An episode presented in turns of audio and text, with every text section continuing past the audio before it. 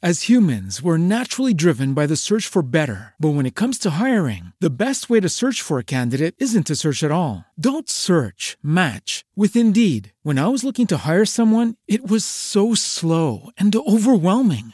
I wish I had used Indeed. If you need to hire, you need Indeed. Indeed is your matching and hiring platform with over 350 million global monthly visitors, according to Indeed data, and a matching engine that helps you find quality candidates fast. Ditch the busy work. Use Indeed for scheduling, screening, and messaging so you can connect with candidates faster. And Indeed doesn't just help you hire faster. 93% of employers agree Indeed delivers the highest quality matches compared to other job sites, according to a recent Indeed survey. And listeners of this show will get a $75 sponsored job credit to get your jobs more visibility at Indeed.com slash podcast. That's Indeed.com slash podcast. Terms and conditions apply.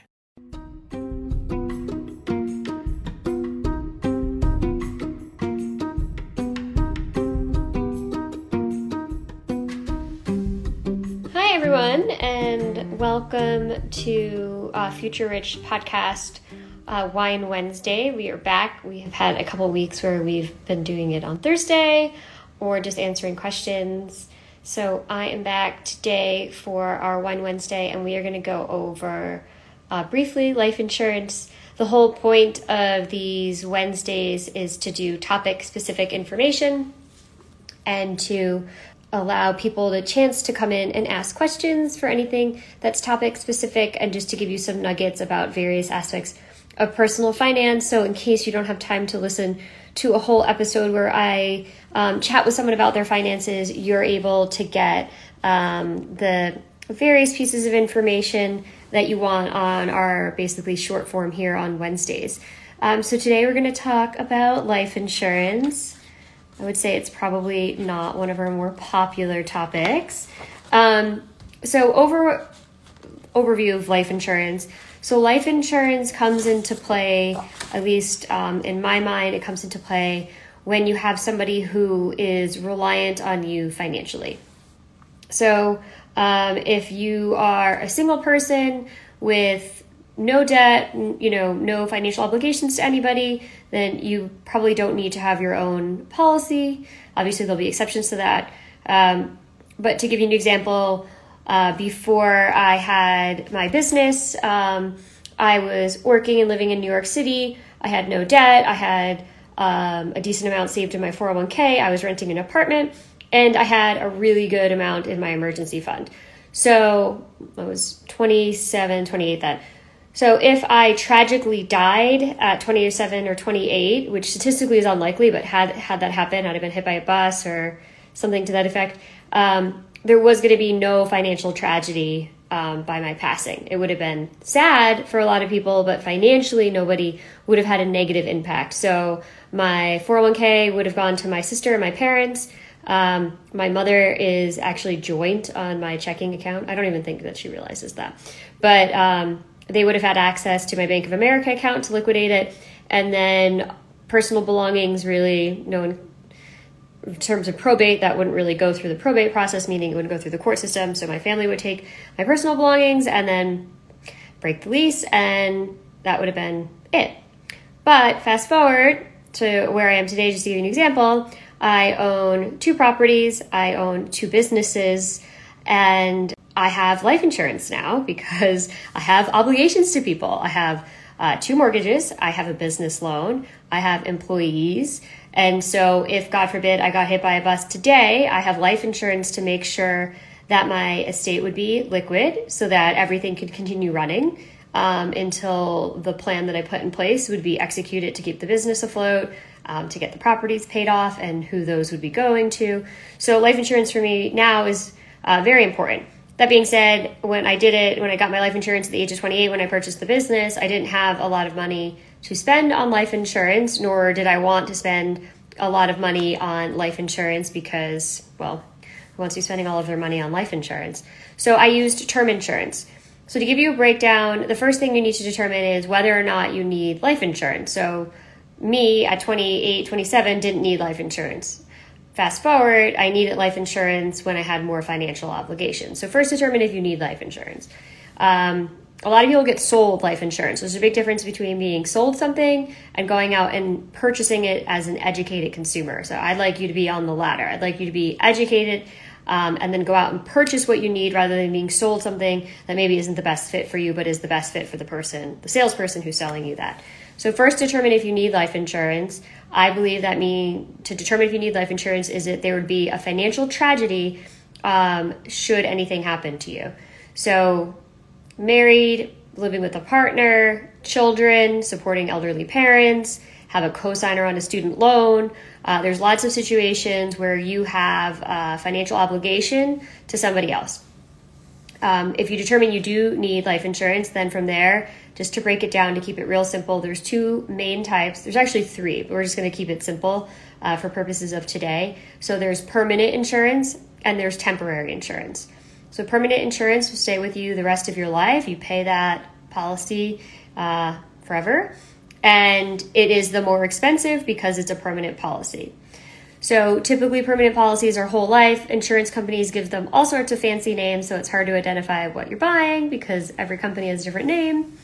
Um, so I always tend, for most people, not all, but most people, where they're looking just to cover the financial obligation aspect. So you have young children, you have a mortgage, uh, older parents you're responsible for, you would um, it would be more expensive. So I would say stay away from permanent and look at temporary insurance. I'm a big fan of temporary insurance because it solves a problem without costing you a lot of money. So temporary insurance, you think about it just like you would anything else, like a lease or rent. You are renting insurance for a period of time. You can rent it for 10 years, 20 years, 30 years, and at the end of that period, you no longer have insurance. The reason I like this is because at the end of the period, I usually um, defer to 30 year period or, or 20, depending. Um, at the end of that period, my hope for people is that because you weren't spending all of your money on life insurance, uh, you were able to then accomplish all of your other financial goals, which would be paying down student loan debt, paying off a mortgage, putting kids through school, or saving for education for kids, funding your retirement, making sure you have a good emergency fund, and so basically, at the end of 30 years, my hope is that you've checked off all of your financial uh, goals and dreams and that you no longer need insurance. So at the end of 30 years, nobody is reliant on you financially, or if they are, there's enough money because you've saved for 30 years to take care of those individuals who are reliant on you financially. So that's why I like it. To give you um, an idea, let's see here, um, of what life insurance runs. This is just an example. And this is in our workbook uh, that's for free with our Future Rich class that's uh, available online. You can find it at our website, uh, www.futurerichpodcast.com. It's in our Future Rich class. It's day three. We go over insurance. Um, but if you were going to buy a $500,000 policy, and $500,000 is the amount that would be paid to your beneficiary.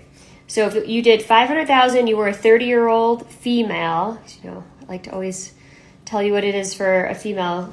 Usually we have a lot of females listening, although we probably have men too. But if you were to buy a permanent policy, it would cost you $455 a month.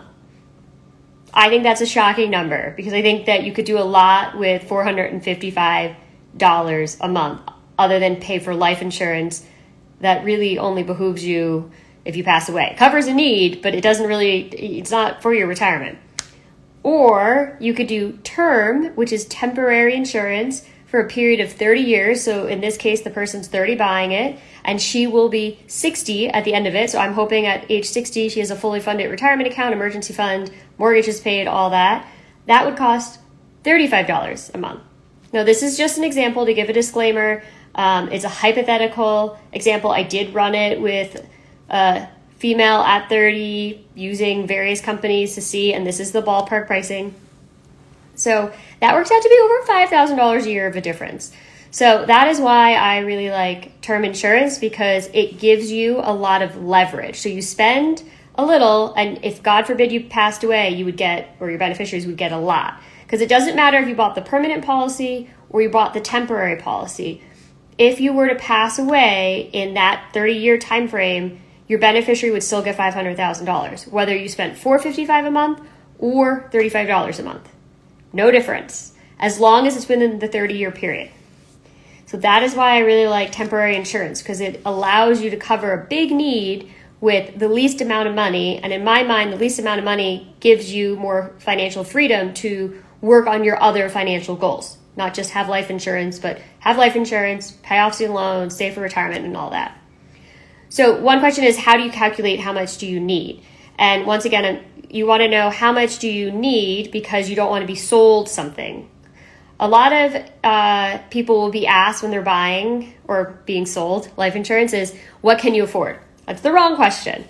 With life insurance, we're not looking at what can you afford, we're looking at what do you need. Because if you can only afford with a permanent policy $250,000 of life insurance, but your need is 500,000, well we didn't solve the problem, right? You're still underinsured, so the problem is not solved. So determine how much you need, how much life insurance you need. You want to look there's two main ways to do it. One, you can do income replacement, which is you can say I make, uh, well, just round numbers. I make $100,000 a year and I want to cover the next 30 years. Easy, just do the math. The other way to do it, which I would say is the more popular way to do it, is not so black and white, it's not just a mathematical number. It you actually go and look at what your financial goals are for the next 30 years. So you say, okay, my goal is to make sure that if anything happens, God forbid anything happens to me, that my partner doesn't have to sell the house because the mortgage is based on two incomes. So you say, okay, I want the mortgage paid off. I want to make sure if I have children that if my, you know, there's money for my kids to go to school. I want to make sure because maybe I'm the breadwinner in the relationship that my partner gets another 100,000 to put towards retirement because I won't be able, I won't be here and I won't be saving. So they're now going to be relying only on their income. So that's where most people go down and look at a list and say, okay, if I were to get hit by a bus in three years, what would I want for the people that I'm financially obligated to, whether that's a partner or a parent, um, child or children, and then you come up with a number that you feel comfortable with that should anything happen to you, this is what's going to get paid out. So I like um, that's called the financial goals method. I like that best. That's how I did mine. I looked at okay, I would want my mortgages paid off. I would want to make sure the company was solvent for so many months while there was a transition. I would want to make sure that you know all the staff was getting paid.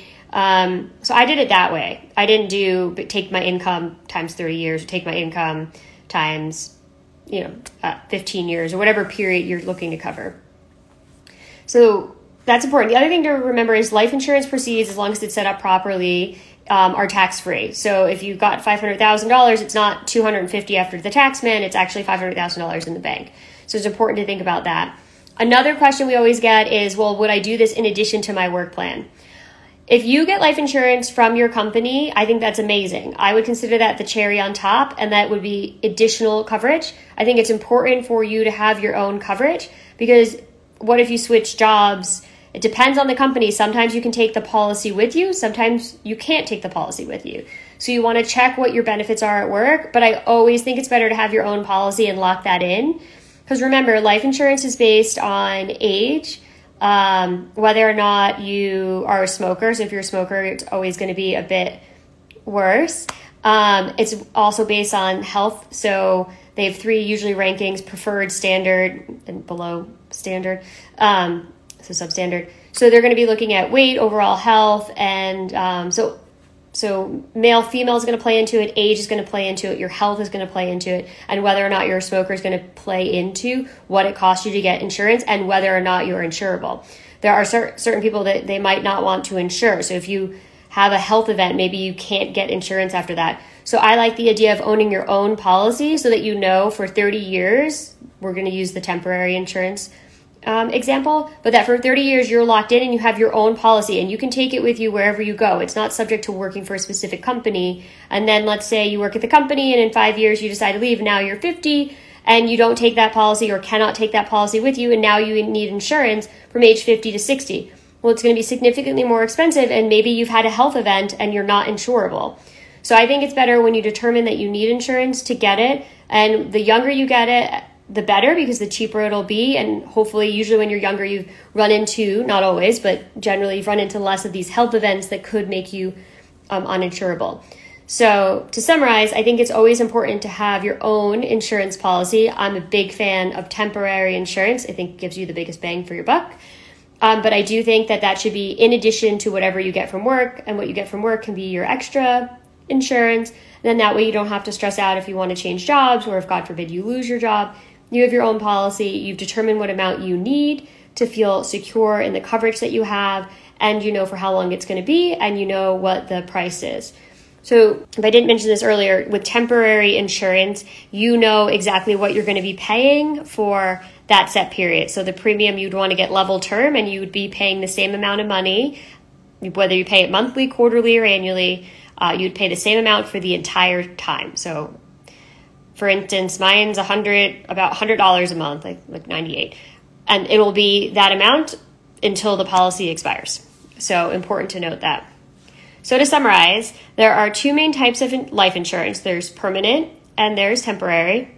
I'm a big fan of temporary. There are some unique cases where I think permanent would make sense. For most people, temporary is the way to go. I think it's important to have your own policy, and I think it's important that you're not um, sold it, but that you determine how much life insurance you need for yourself and your family, and then you go out and buy it.